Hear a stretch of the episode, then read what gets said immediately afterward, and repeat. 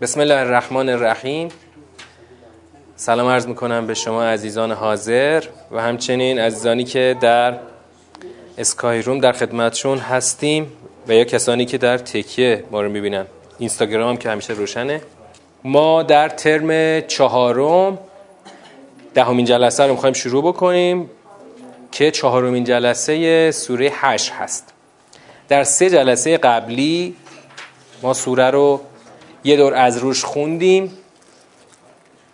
آیات رو در اون معنای ظاهریشون معنا کردیم. بعد خواستیم که سیاق ها رو تشخیص بدیم.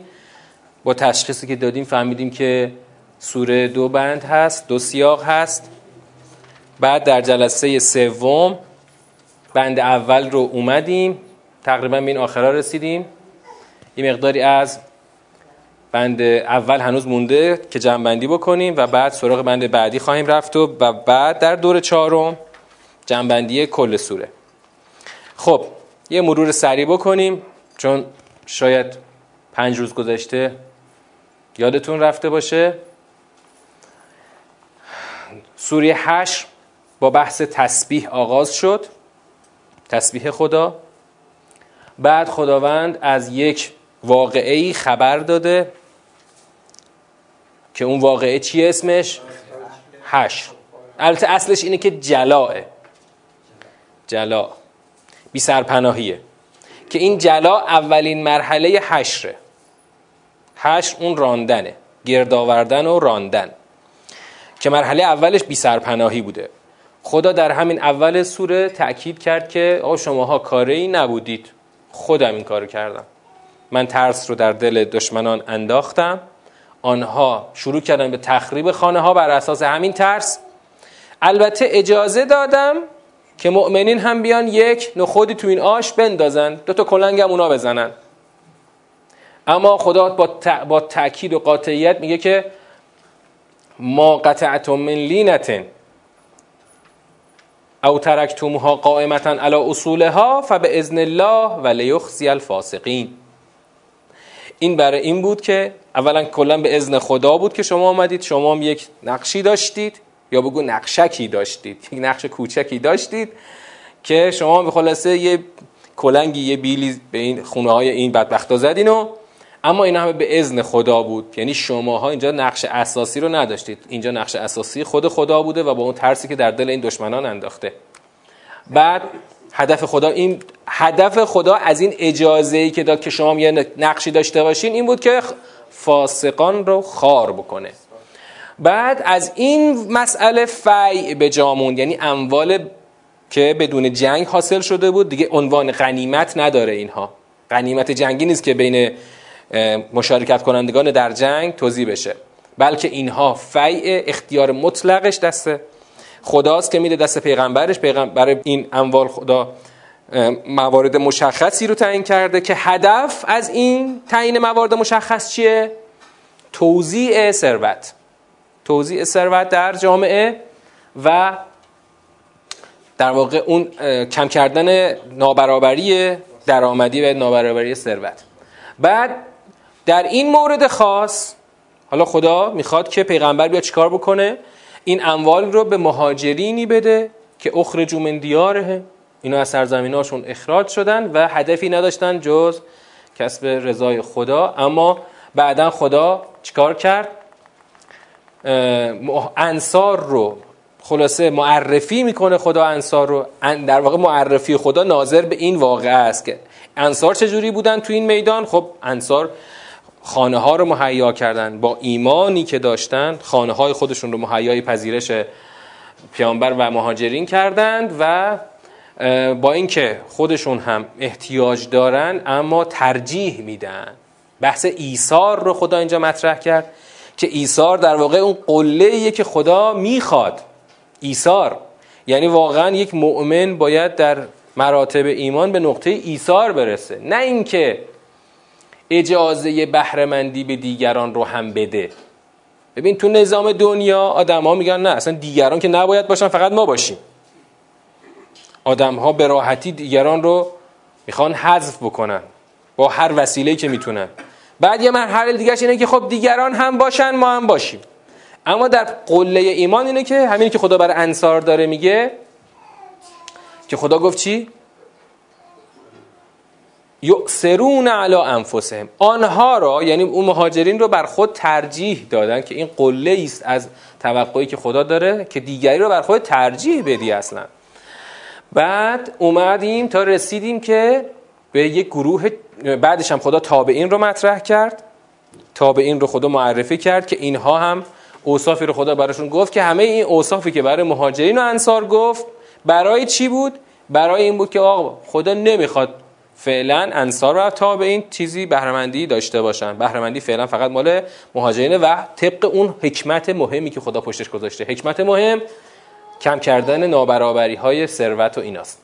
بعد می‌رسیم به گروه چهارم که گروه چهارم دسته جدایی از این ستا نیستن. از دل این ستا یه گروه جدیدی سبز شده که منافقان هستند که اول اول منافق نبودن.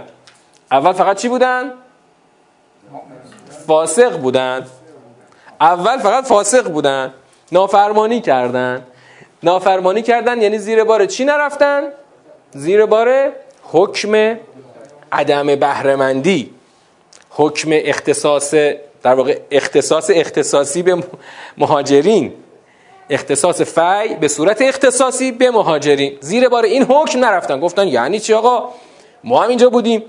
کی پس رفت اینا رو؟ نمی‌دونم خونه هاشون خراب کرد. پس ما چیکاره بودیم؟ اگه ما نبودیم که اینا خونه هاشون کی می‌خواست خراب کنه؟ که اونجا خدا اون اول میخو کوبیده بود که شما که کاری نبودید که. من اجازه دادم شما یه بیلی بزنید یه کلنگی بزنید پس خدا میگه که آقا شما که اینجا اسبی نتاختید اینجا شطوری نیوردید که مثلا یه جنگی باشه. اما اینا نخواستن زیر بار برن و شکاف ایجاد کردن. این شکاف رو ایجاد کردن بین چی و چی؟ بین خودشون و جامعه ایمانی.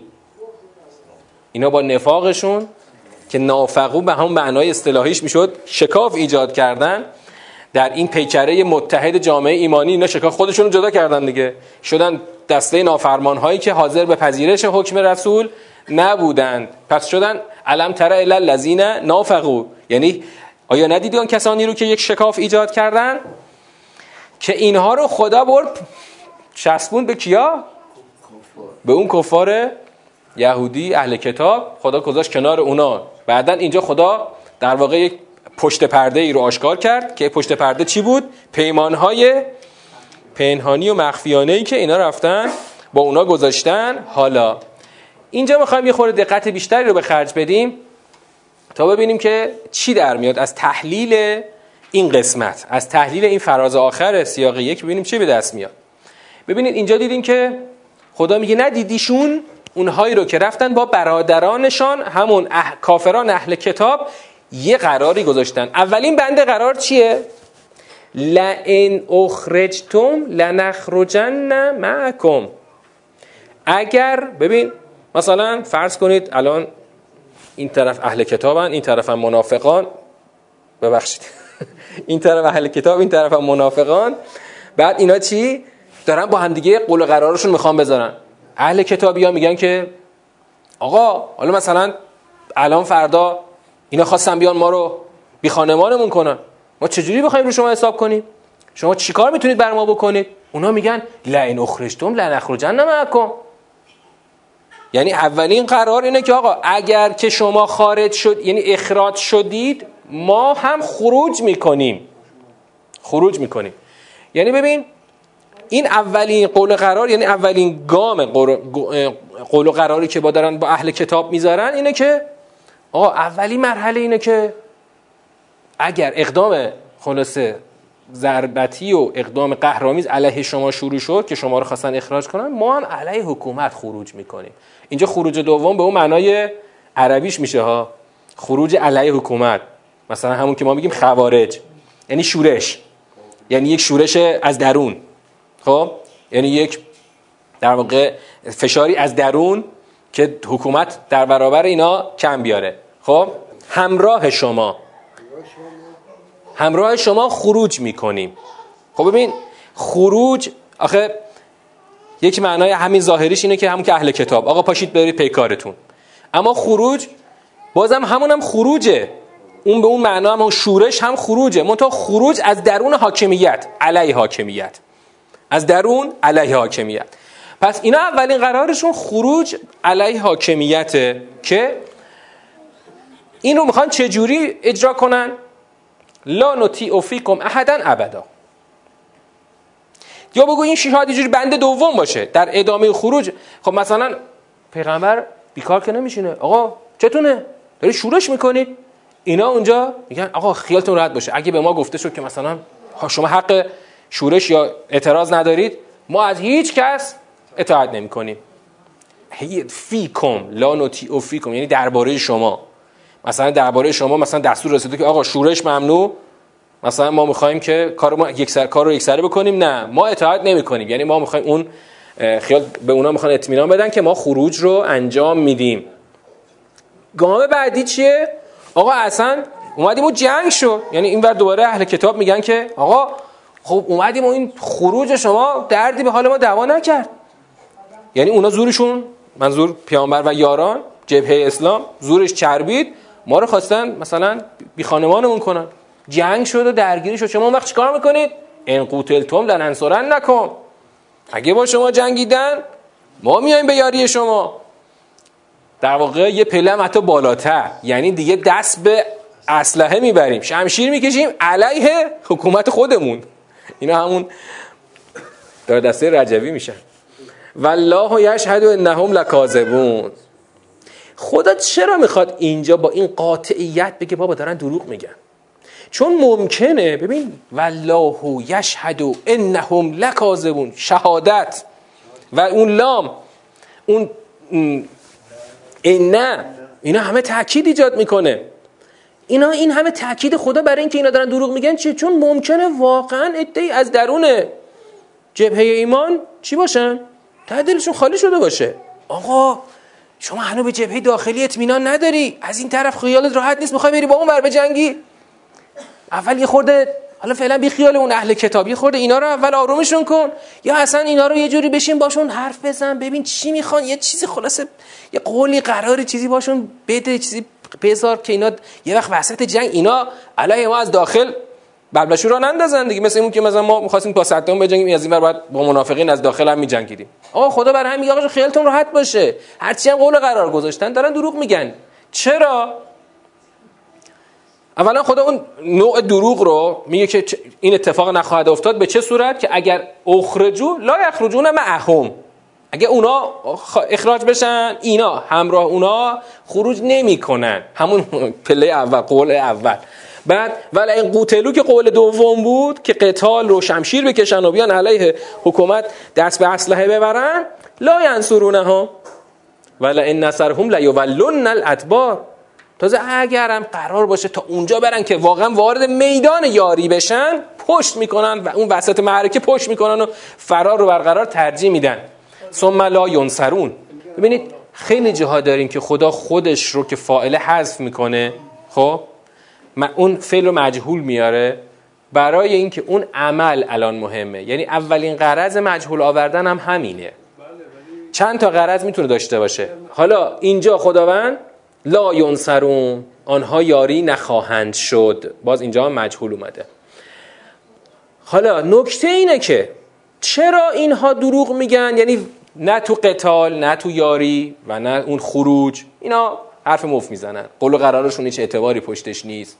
و شما ترسی نداشته باشید اینا چرا به این ورطه افتادن؟ برای اینکه شما مؤمنین در دل اینها ترس اون رهبت یعنی اون خوف ناشی از یک عظمتی که حادث بشه این برای اونا شدیدتر. یعنی عظمت شما خوفی در دل اینها انداخته از خدا بدون که بترسن از شما ها میترسن.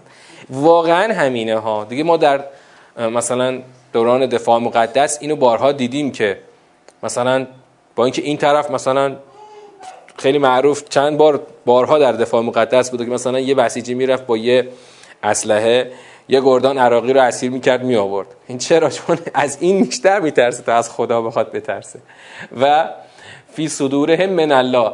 ذالک بنهم قوم لا یفقهون. اینا اصلا تفقهی فقهی فقه به اون معنای اصطلاح یعنی لغویش بگو ندارن. یعنی فکر فهم عمیقی ندارن. درک روشنی ندارن. اگر بخوان اینا بجنگن که جز در قریه های حساردار دجدار یا از پشت دیوارها اینها نخواهند جنگید. بین بینهم شدید. اون درگیریشون بینشون شدید هست. شما میپندارید که اینها همه متحدن. ولی اتحادی در کار نیست. قلوبهم شتا. و ذالک بهنهم قوم لا یعقلون. اینا پایبندی ندارن.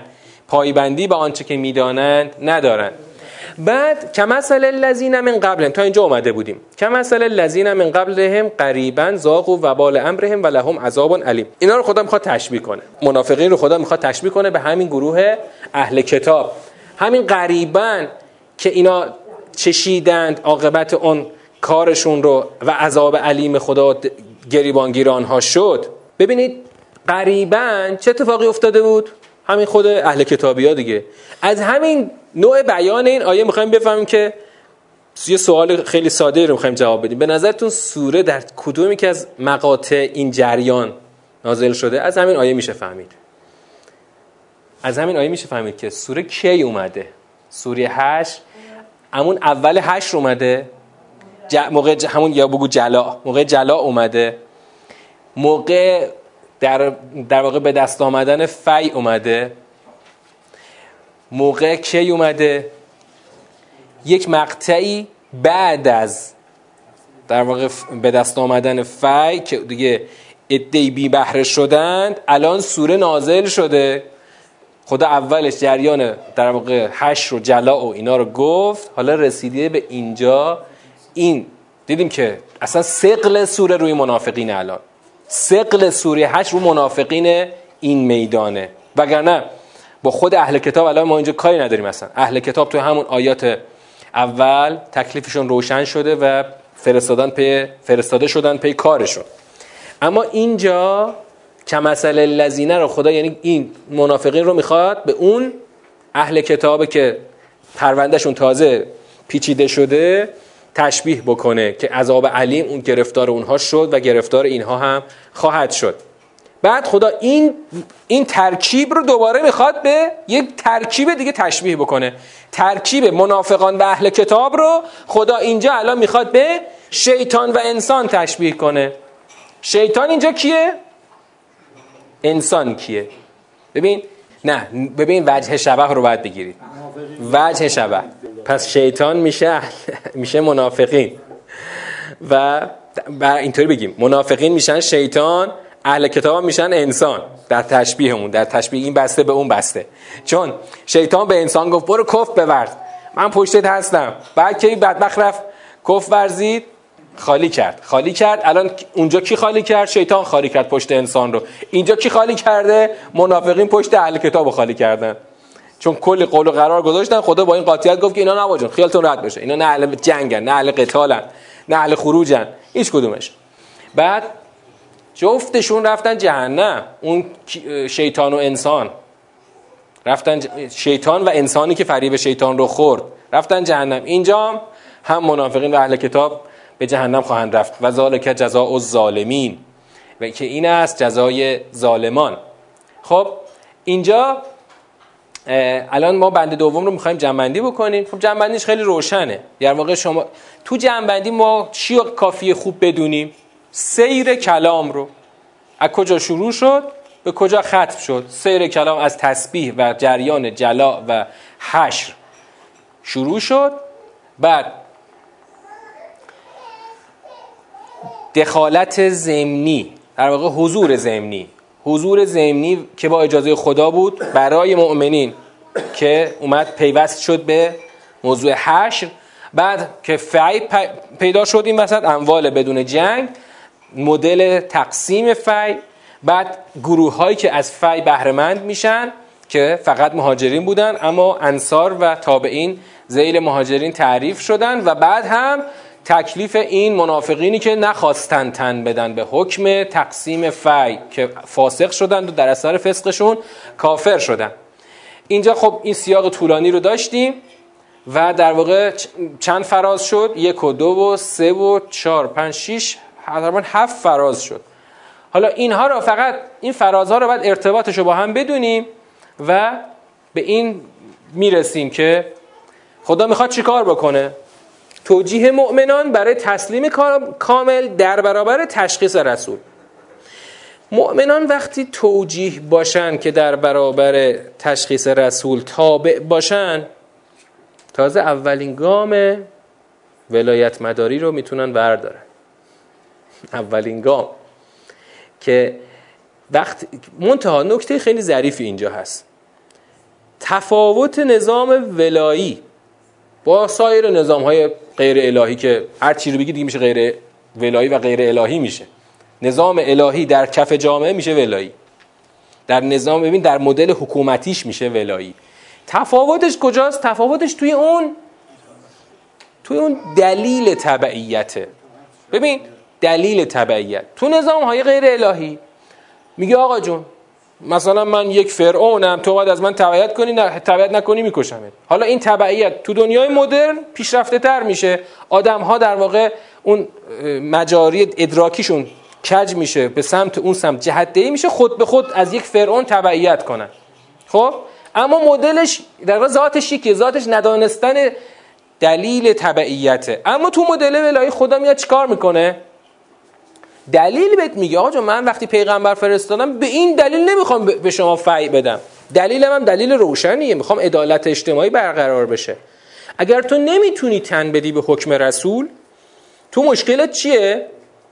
تو مشکلت اینه که اصلا درک نکردی نقش خودت چیه اینجا. درک نکردی که نسبت تو با پیغمبر چیه. حالا میریم در گام دوم می‌بینیم که خدا خواهد گفت که اصلا تو درک نکردی که خدا تو این عالم چی کار هست. تو مشکلت شرکه. نفاق کفر کفر میشه در شرک داره. حالا تو اون تو گام بعد تو گام دوم میاد. اما تو همینجا فعلا تو درک نکردی که وقتی پیغمبر میگه آقا من می‌خوام بر اساس حکم خدا یک عدم یعنی اون نابرابری ثروت رو یه خورده کم کنم با چی؟ با تقسیم فی بین مهاجرین. بعد در جهت مقابله با شکلگیری و توسعه فسق و نفاق. خب؟ در پی تقسیم فیع به جامانده از کافران اهل کتاب. این تقسیم رو اصلا یک امتحان سختی هم بوده. تو اون جلسه هم گفتیم که بسیار سخت بوده. تو هم رفتی اونجا یه حضوری داشتی حالا بهت میگن هیچی.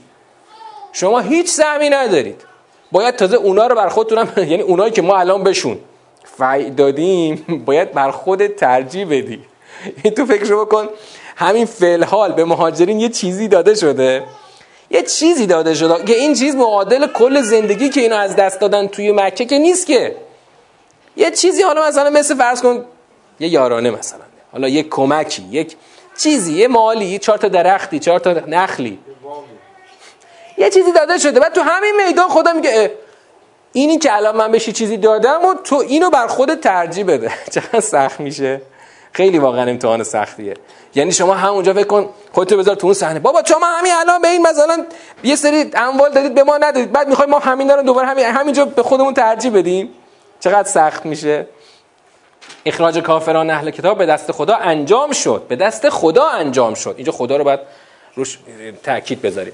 و شما در این اخراج نقش تعیین کننده ای نداشتید. به اذن الله ما اجازه دادیم شما میگید کلنگی بزنید.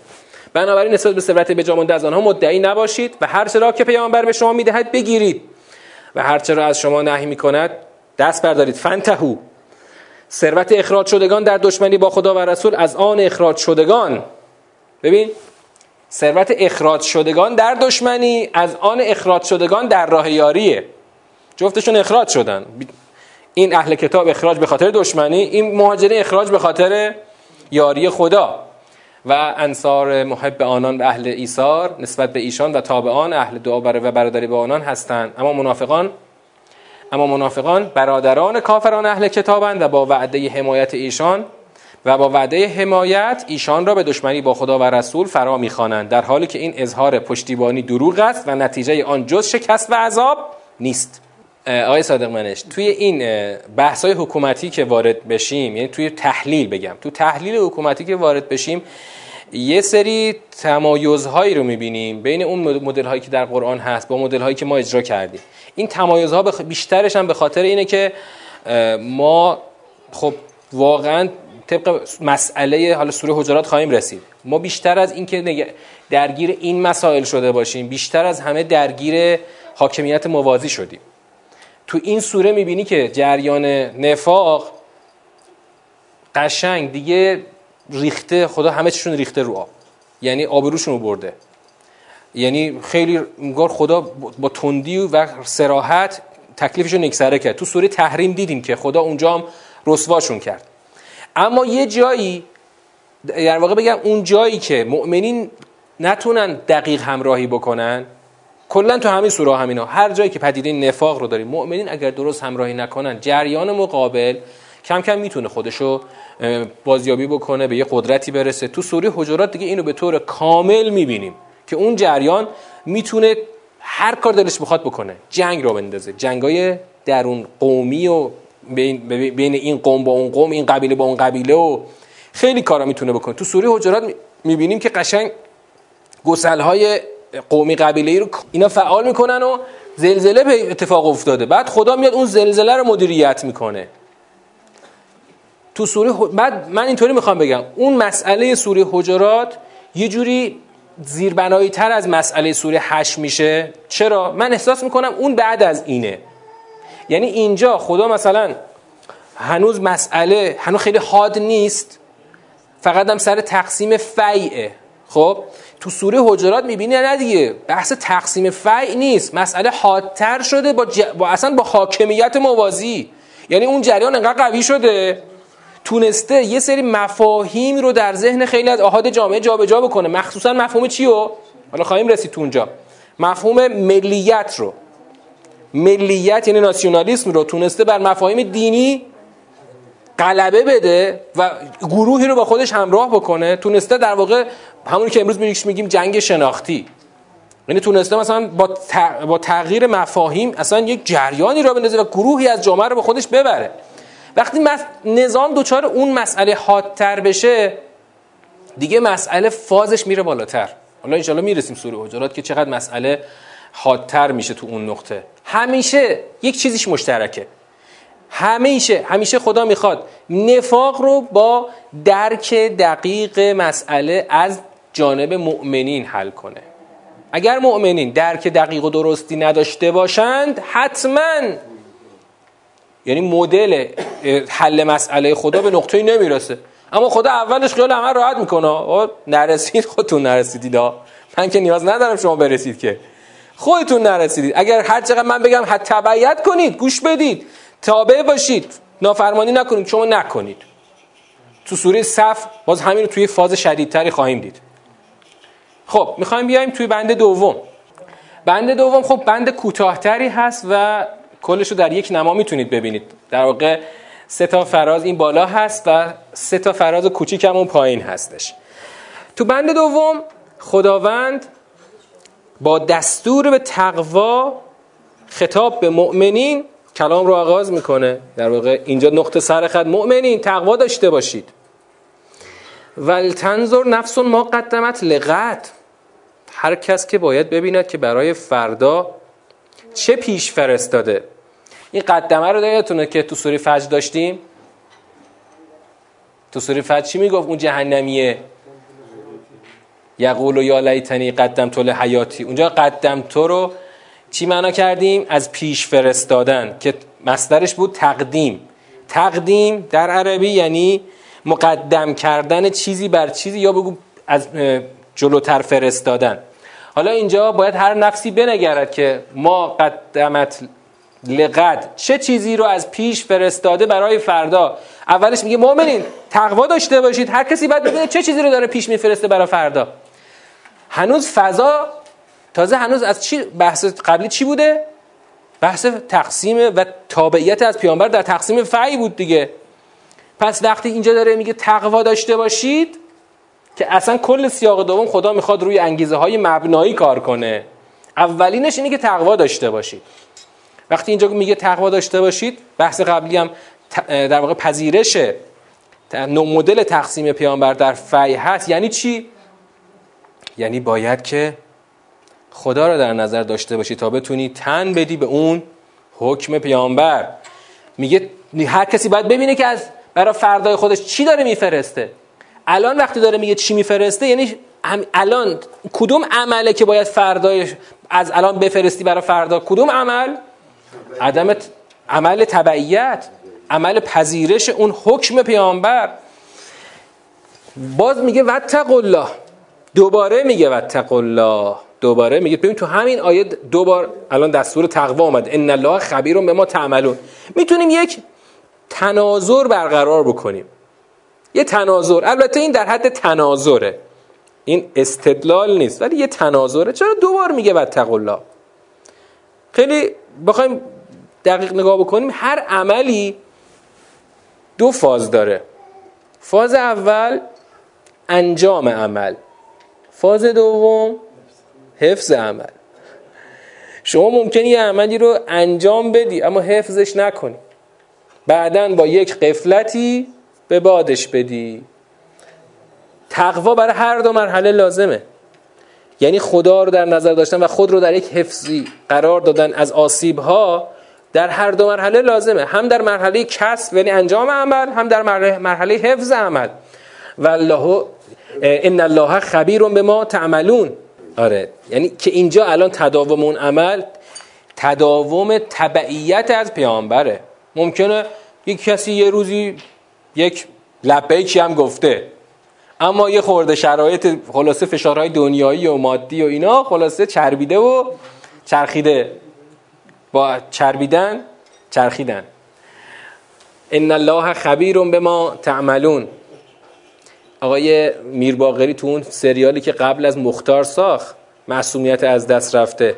می‌خواست همین نشون بده که آدما در طول زمان تغییر می‌کنن. اون آقای خزاندار حضرت علی نقش اول فیلم اسمش بود شوزب اون آدم خوبی بود خیلی مو رو از ماس می‌کشید. خب خزانه دار بود دیگه. بعد آخر فیلم که دیگه از دوره حضرت علی گذشته بود. یه چند سالی گذشته بود. قشنگ خلاصه حلال و حرام همه چی رو قاطی می‌کرد و راهی جهنم شد. ولا تکونو کالذین نسوا الله فانساهم انفسهم. اینجا نکته خیلی دقیق و ظریفی رو داریم که باید بهش توجه کنیم. همینجا که خدا داره دستور مکرر به رعایت تقوا میده میگه نباشید. تقوا رو داشته باشید و مثل کسانی نباشید که خدا را فراموش کردن و خدا هم فراموشاند. چی رو فراموشاند؟ خودشان را فراموشاند. یعنی خودشو به خودش فراموش داد. خیلی دقت می‌خواد اینجا. یه دقت ظریفی می‌خواد. مثل آن کسانی نباشید که خدا را فراموش کردند که در اثر فراموشی خدا در واقع به مجازات فراموشی که از خدا داشتند خدا اونها رو خودشون رو از یادشون برد. یعنی مجازات آقا. یعنی اگر خدا رو فراموش کنی خدا چیکارت می‌کنه به عنوان مجازات؟ خودتو از یادت می‌بره. خب باید ببینیم که اول تو تصور اولیه آدما چیه؟ تصور اولیه آدما چیه؟ تصور اولیه اینه که من خدا رو فراموش می‌کنم که به یک نفعی برای خودم برسم. خدا رو بیخیال که اینجا از یک منفعتی برخوردار بشیم. این یعنی با فراموش کردن خدا می‌خوان به خودشون برسن. خدا دقیقا این معادله رو برعکس می‌کنه. میگه اگه خدا رو فراموش کردی همون خودت رو که الان می‌خوای بهش برسی همون خودت رو خدا از یادت می‌بره. چطور میشه این کارو؟ یعنی چطور میشه معادله برعکس میشه؟ معادله برعکس میشه. خیلی ظریفه. اینو باید خوب بهش توجه کنیم ببینیم چطور میشه آخه معادله برعکس میشه. تو ظاهر قضیه اینه که همون تصور رایج که هست که آقا خدا رو فراموش کن که به یه چیزی برسی ظاهرا درسته دیگه چون مثلا کسی که خدا رو فراموش می‌کنه به مال حرام به همه چی دست میندازه و خلاصه یه بهرهمندی پیدا می‌کنه دیگه نمی‌کنه. مثلا همین بدبختی که خودشو به کشتن داد تو همین مترو ساختمون متروپول. همه چی رو با هم قاطی پاتی کرده بود که خلاصه کم بذاره از کار که مثلا تش سود بیشتری بکنه. هرچند این مورد خودش الان به فنا رفت و به من واقعا مطمئنم به جهنم رفت چون که خیانت کرد و کلی آدم به کشتن داد. اما قالب موارد اینه که طرف وقتی خدا رو فراموش می‌کنه خلاصه به منفعتی می‌رسه دیگه. خدا می‌خواد دقیقا برعکس کنه. بگه نه خیر اتفاقا وقتی خدا رو فراموش می‌کنی خودت از یادت میری. چطور میشه؟ چطور میشه؟ این برعکس شدن معادله چطور میشه؟ یعنی چی رو باید اینجا اضافه کنیم تا این معادله برعکس درست بشه؟ آقا من خدا رو فراموش کنم بعد خودم رو فراموش کردم. خدا دقیقا همینو میگه. میگه اگه خودتو فراموش کردی به مجازات کاری می‌کنم خودتو. فراموش کنی. خدا رو فراموش کنیم کاری می‌کنم به مجازات اینکه خدا رو فراموش کردی خودتو فراموش کنی. می‌خوایم یه جوهره منطقی پیدا بکنیم. یک یعنی هسته منطقی شو بکشیم بیرون. و این تو همه فرمایشات ائمه علیهم السلام و همچنین در قرآن همیشه یه چی هست؟ هسته منطقی هست. اون هسته منطقی خب تو قرآن بسیار خدا روش تاکید می‌کنه چون خدا می‌خواد با همین منطق انسانی با آدما صحبت بکنه. اینو اگه بکشیم بیرون اون وقت مسئله خیلی راحت تر حل میشه. فقط یه گزاره ای نیست که خب تو قبول بکن. تو قبول می‌کنی به این دلیل که اون هستش رو فهمیدی چرا اینطوری میشه. من خیلی هستش رو خیلی ساده می‌بینم اینجا اتفاقا. خیلی روشنه. اون کسی که خدا رو فراموش می‌کنه افق دیدش به کجا معطوف میشه؟ محدود میشه به دنیا.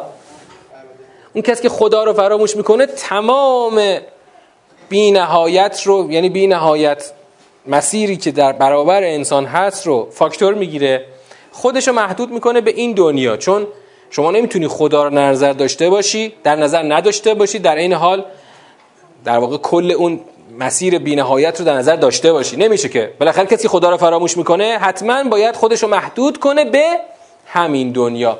کسی که خودش رو محدود کنه به این دنیا بزرگترین دارایی و یعنی سرنوشت اخرای او به فنا رفته.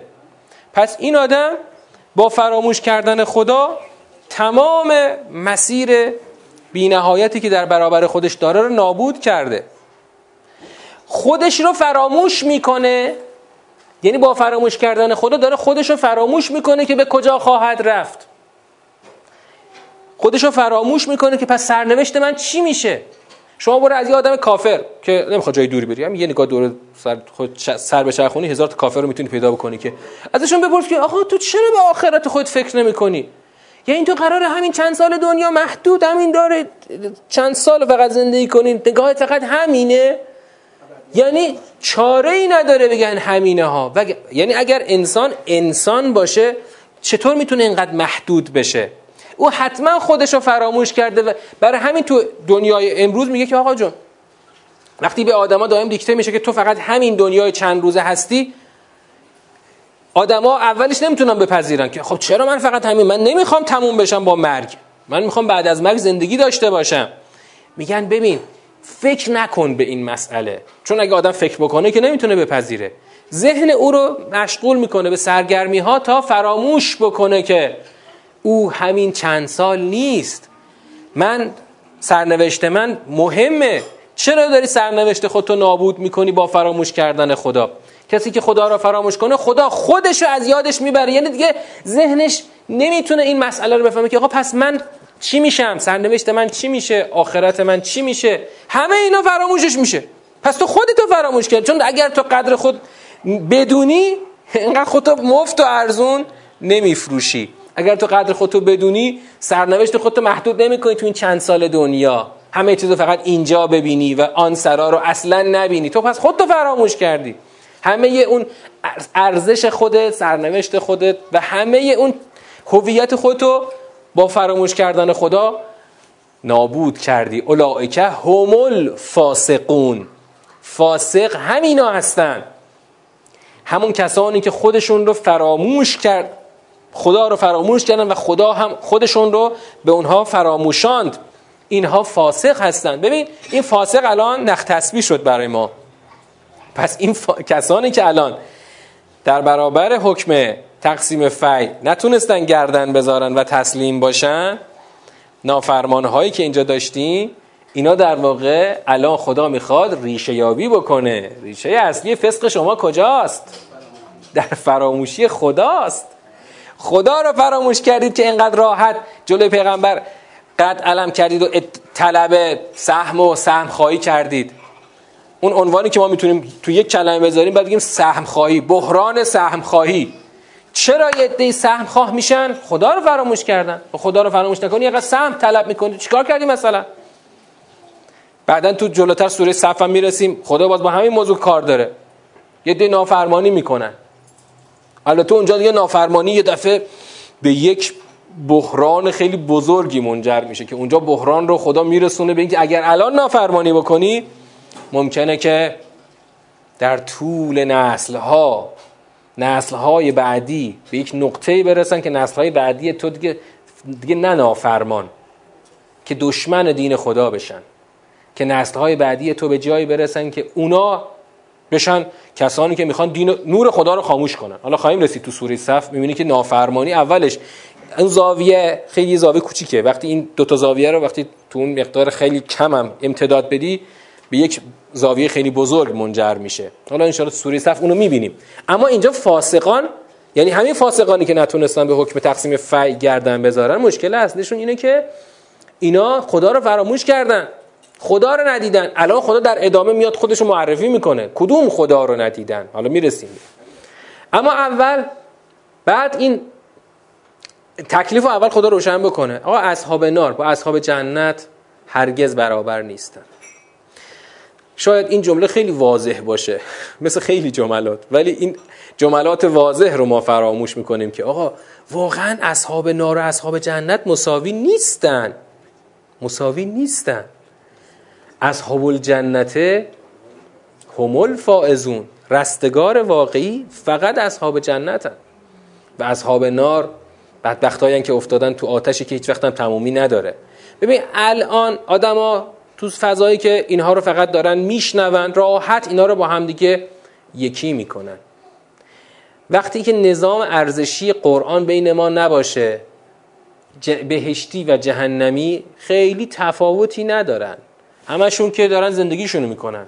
اما واقعا اگر نظام ارزشی خدا رو ما بیاریم برای اول از همه برای ذهن خودمون و بعد برای جامعهمون اینو نهادینه بکنیم دیگه اون تفاوتش رو شما تو تک تک آدما می‌بینی.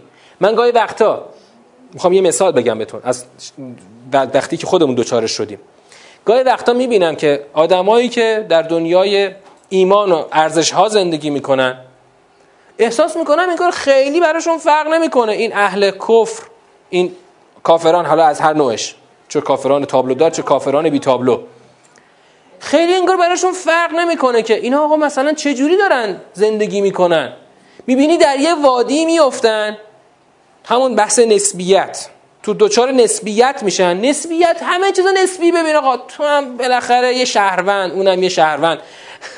یکی از ایرادایی که هیچ وقت جواب نداره همون نظام ارزشی که بعد از دوره جنگ جایگزین نظام ارزشی قبلی شد. بعد از جنگ نظام ارزشی تغییر کرد به شهروندی. از نظام برادری تبدیل شد به شهروندی که خود به خود آدما تفاوتاشون از بین رفت. کافر و مؤمن همشون شهروند شدن. در نظام ارزشی خدا اصحاب الجنه با اصحاب النار هیچ وقت برابر نیستن. حالا از اینجا خدا وارد معرفی خودش می‌خواد بشه. اما اصل حرفمون توی بند دوم همینجاست. فقط من مقدمش رو میگم. اصل حرف میمونه برای جلسه بعد دوشنبه. اصل حرف دیدیم توی بند اول خدا جرقش رو زد. آقا مشکل اون فاسقانی بود که خدا رو نشناختن. خدا رو فراموش کردن. خدا الان می‌خواد اینجا خودش رو معرفی کنه و قرآن خودش رو معرفی کنه.